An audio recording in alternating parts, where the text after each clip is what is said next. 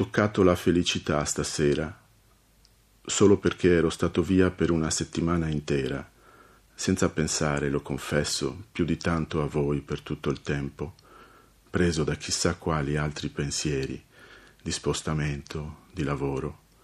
Mi ero come dimenticato della mia sola fonte di sostentamento, del mio bambino e del mio amore, prima di aprire la porta di casa stasera.